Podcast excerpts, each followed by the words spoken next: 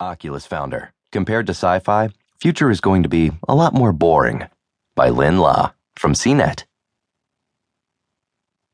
When we imagine a future where humans and robots coexist, it doesn't take long for us to arrive at a conclusion where the human race tragically ends.